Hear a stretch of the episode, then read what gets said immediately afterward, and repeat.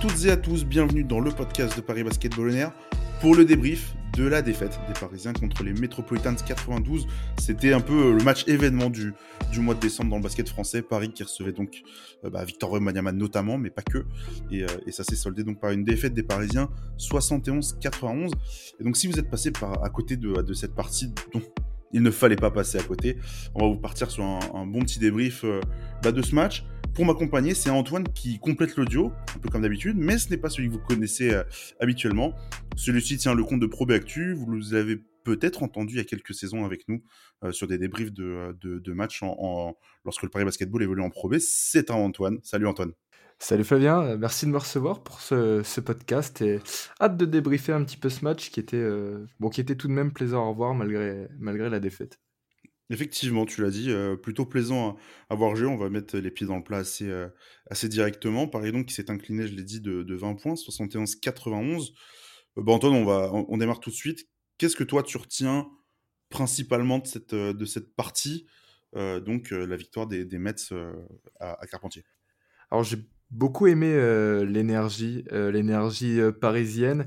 Euh, notamment sur les phases défensives. Euh, on en parlera tout à l'heure, mais euh, le travail sur Victor Wembanyama qui a été dans un premier temps beaucoup coupé du ballon et puis ensuite qui a vraiment pêché dans la dureté physique de Paris. Donc vraiment cette intensité qui m'a vraiment impressionné. Et, euh, et, puis même euh, tout le côté athlétique, euh, avec on a une partie quand même où il y a eu énormément de, de dunk, énormément de, de contre. Enfin, ça, s'est vraiment joué dans les airs et un vrai match plaisant à voir en, en tant que spectateur. je pense que beaucoup partagent cette, cet avis. Ouais, effectivement, euh, très spectaculaire, beaucoup de verticalité des, des deux côtés. Je, je voulais peut-être partir sur Wembanyama, t'étais parti dessus, autant, autant continuer. Tu l'as dit, beaucoup coupé du ballon. Euh, il prend assez peu de tirs finalement. Hein. Il prend euh, 11 tirs seulement dans la, dans la partie, il en, met que 4. Euh, il n'a pas eu beaucoup de lancers. Il a fait 5 fautes. Euh, alors, en défense, il a été, il a été excellent, mais en attaque, euh, peut-être un peu forceur. Est-ce que tu trouves que peut-être le, je sais pas, le plan de jeu de Paris avait été euh, spécialement bien conçu. Peut-être on va rappeler aussi qu'il euh, il a passé peut-être deux matchs un peu difficiles euh, récemment contre Rouen où ça a été une défaite où il avait été complètement dans le dur et la défaite contre contre Monaco en prolongation la, semaine dernière. Donc toi, toi Antoine, qu'est-ce que tu as vu peut-être de spécial un peu sur sur comment Paris a, défendu? Peut-être que Paris aussi avait les armes pour défendre ce Victor Wembanyama.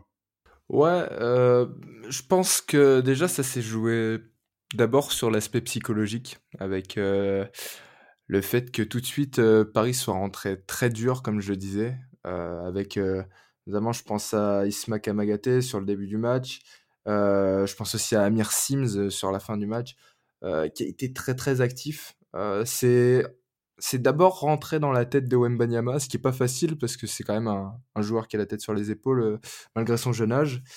Et puis après, euh, c'est dans le combat. C'est euh, pas lui offrir de panier facile, euh, même quitte à, quitte à l'envoyer sur la ligne hein, des lancers plutôt que, que le, enfin, le, laisser marquer deux points faciles. Et puis, c'est vraiment aller le provoquer, aller au contact, pas avoir peur du contact. Je pense aussi à, à quelques tentatives de dunk. Alors, il y en a une qui a été réussie par Ismaël Kamagaté qui qui a réussi un petit poster sur Wembanyama, mais je pense aussi à Bégarin, bon, c'était plus ambitieux euh, en fin de rencontre, euh, jeune Bégarin qui tente un, un dunk sur, euh, sur Wembanyama, ça montre que en fait, les Parisiens, ils n'avaient pas peur hein, finalement, et ils sont un peu, j'ai l'impression, un petit peu rentrés dans la tête de Wembanyama en lui disant, bah, c'est pas parce que tu fais plus de 2m20 que tu es le prospect du basket français que tu vas nous faire peur en venant là.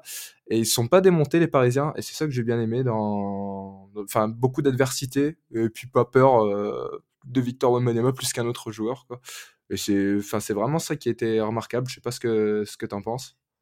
Alors c'est vrai qu'ils ont pas eu peur mais euh, en fait euh, bah, ça c'est alors le plan en tout cas a été ficelé pour pour pour ça et, a été plutôt bien exécuté dans, dans l'ensemble.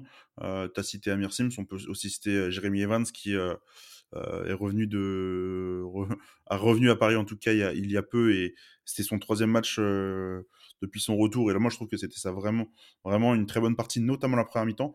Mais c'est justement dans la première mi-temps où je trouvais que Paris avait, l'impact qu'il fallait contre, contre Victor, qui été obligé de prendre les quelques tirs qu'il a pris étaient très difficiles et il en a rentré du coup assez peu.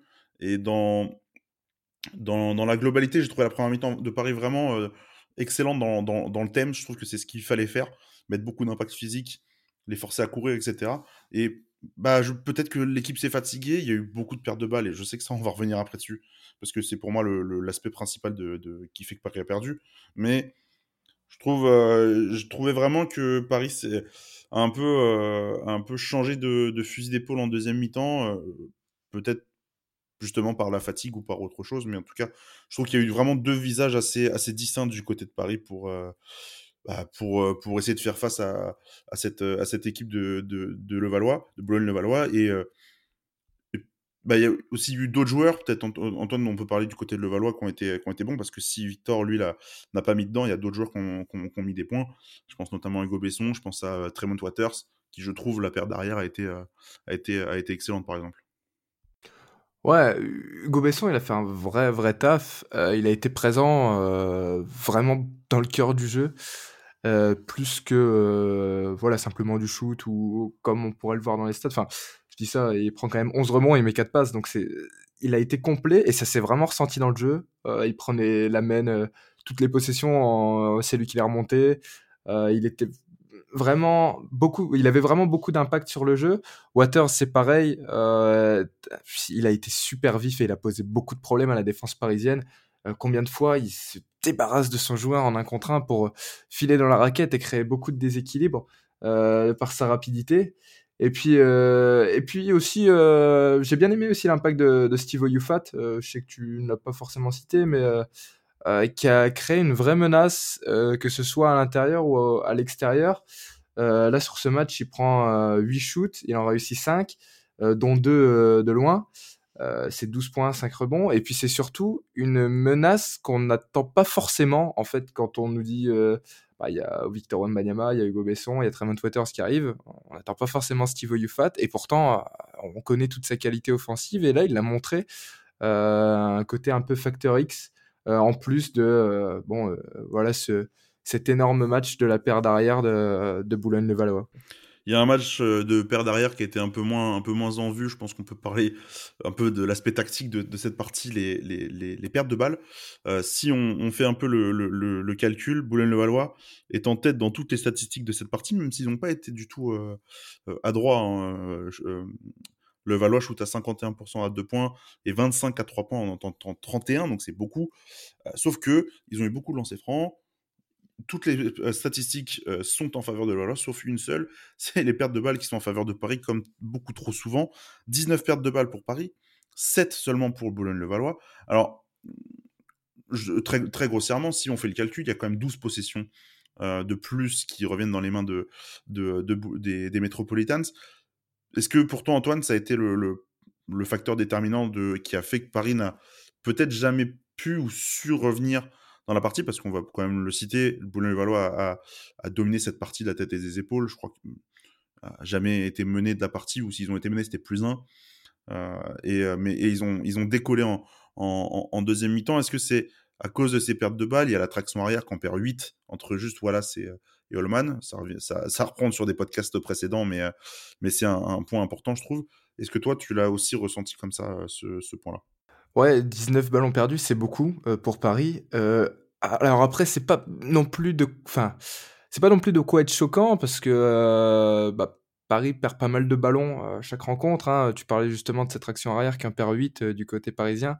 C'est trop, mais s'il n'y a pas de quoi non plus être choqué par rapport au dernier match. Par contre, du côté de Levallois, perdre seulement 7 ballons, là aussi, c'est c'est pas c'est pas normal pour Paris de se dire que l'équipe adverse n'a perdu que 7 ballons. Euh, je trouve qu'il y a euh, il y a peut-être eu un, problème là-dessus, c'est-à-dire sur les interceptions, enfin sur les euh, provoquer des balles perdues. Le Valois s'en sort avec 7 balles perdues, seulement un de Hugo Besson, deux de Waters qui a quand même mangé aussi énormément de ballons.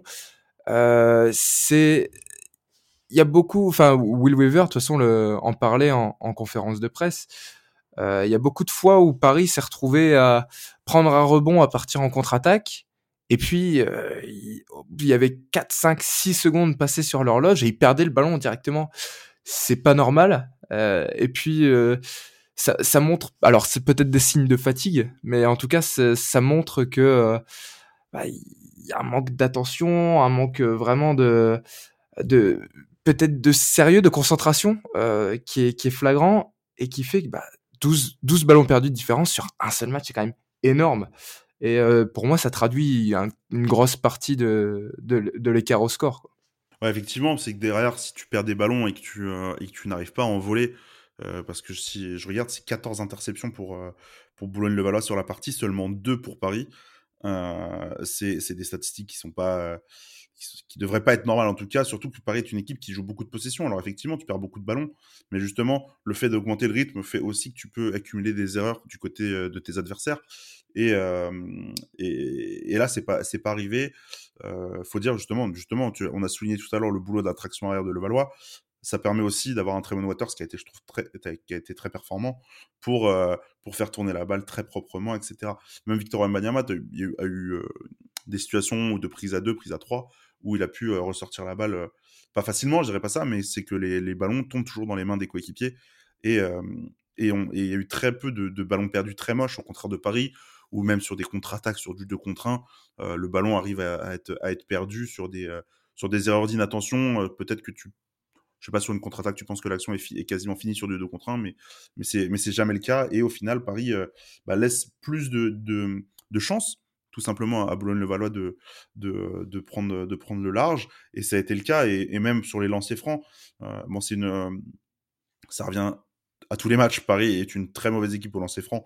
Ils ont encore fait 7 sur 14 au lancer, mais que 14 tentatives quand il y a 21 pour le Valois et ils en ont réussi 17. Donc dans, dans la globalité, en fait, évidemment, les, les, les, pertes de balles, euh, 19, euh, c'est un peu au-dessus de la moyenne de Paris depuis le début de la saison, mais euh, en tout cas, vu, vu, le nombre de possessions qui sont jouées, c'est pas, c'est pas anormal.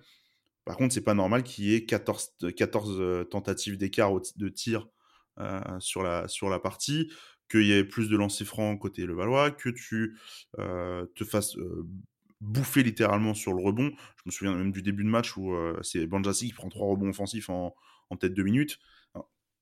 Dans, dans, dans l'impact, certes, Paris a essayé, de, de, d'être dedans, mais ça, et ça, ça a pas été, ça a largement pas été suffisant. Il y en a peut-être un pour qui ça a été euh, presque suffisant. En tout cas, on voulait en parler comme euh, le joueur sur lequel on voulait faire un focus. Vous vous en doutez probablement, c'est Ismaël Kamagaté euh, qui, euh, qui, a réalisé une action absolument splendide, l'espèce de, poster sur, euh, sur Victor Wembanyama. Si vous l'avez pas vu, c'est sur nos réseaux sociaux, je vous invite à, aller checker. Ismaël Kamagaté, c'est 8 points, 7 rebonds, une passe, un contre pour 12 d'évaluation. Je... C'est pas la meilleure évaluation du côté parisien, c'est Jérémy Evans. Antoine, tu voulais en parler un petit peu d'Ismaël et notamment de sa défense sur Victor, qui a été au rendez-vous, on va dire, Ismaël Kamagaté. Ouais, parce que outre euh, les stats, euh, voilà, la ligne de stats, on, se dit, euh, bon, Kamagaté, d'habitude, il fait un peu mieux. Ouais, mais outre la ligne de stats, euh, j'ai trouvé que, en fait, dès le début, dès le début de rencontre, ça a été le joueur le plus appliqué et le plus dans le match. C'est-à-dire qu'il commence très fort à mettre la pression tout de suite sur Wembanyama défensivement et offensivement, parce qu'on le voit monter, on le voit jouer au poste, on le voit monter sur Wembanyama, que ce soit au dunk, que ce soit avec un petit hook. Euh, enfin, tout de suite, il a été très appliqué et euh, très dur. Euh, et il disait hein, aussi, en, justement, on parlait de la conférence de presse, il disait en conf de presse, c'est clairement, c'était l'objectif, c'était d'être dur sur Wembanyama parce que euh, bah, chaque fois que une défense a été dure sur lui, que ce soit Monaco, Rohan ou donc Paris, bah, il était plus en difficulté. Et lui, je trouve que dans son match-up, euh, il a vraiment été, euh, il a vraiment pris le dessus pendant au moins la première mi-temps. Euh, et il, est, fin, il, a montré les muscles, Ismaël Kamagaté. J'ai été vraiment une nouvelle fois très, très impressionné de la maturité qu'il a déjà et la dureté qu'il peut apporter. Vraiment, ce, à lui seul, il apporte beaucoup de densité physique à cette équipe. à l'intérieur, il pèse beaucoup. Au rebond aussi, je voyais sur quelques situations de lancer où il se retrouve à, box out face à face à Victor Wembanyama. C'est vraiment, il marque, il, marque son territoire en fait dans la raquette. C'est vraiment, c'est vraiment la raquette, c'est chez lui, à Paris, à la Halle Carpentier, et il le fait bien sentir. Et c'est outre les stats, c'est vraiment ce qu'on ce qu'on a eu l'impression de vivre. Enfin, je ne sais pas si tu partages mon avis, mais en tout cas, c'est euh, il a été vraiment costaud euh, toute la rencontre, très solide. Bah, c'est un peu le, duel euh, qu'on attendait depuis le début de la saison, c'est-à-dire que c'est les deux meilleures évaluations du championnat qui se rencontrent sur le même poste. Hein. Alors certes, les évaluations pour des pivots ou pour des intérieurs sont un peu gonflées parce que entre guillemets, c'est plus facile, c'est plus régulier de faire de prendre un rebond que de faire une passe décisive, mais euh, c'est effectivement euh, assez euh, une bonne nouvelle en tout cas pour, pour Paris de voir que, que Kamagaté a été encore une fois au rendez-vous bah, contre un gros adversaire, on va dire. Cette année, il y a peu de matchs où il a été vraiment en dedans. Je, crois qu'il n'y a que Monaco de mémoire où il a vraiment été, été dominé. Là, il n'y a pas eu, il y a eu, il y a eu, il y a eu bataille en fait entre les deux, honnêtement. Alors effectivement, je trouve que Victor peut-être dans la globalité fait un meilleur match parce qu'il est plus complet sur plus d'aspects.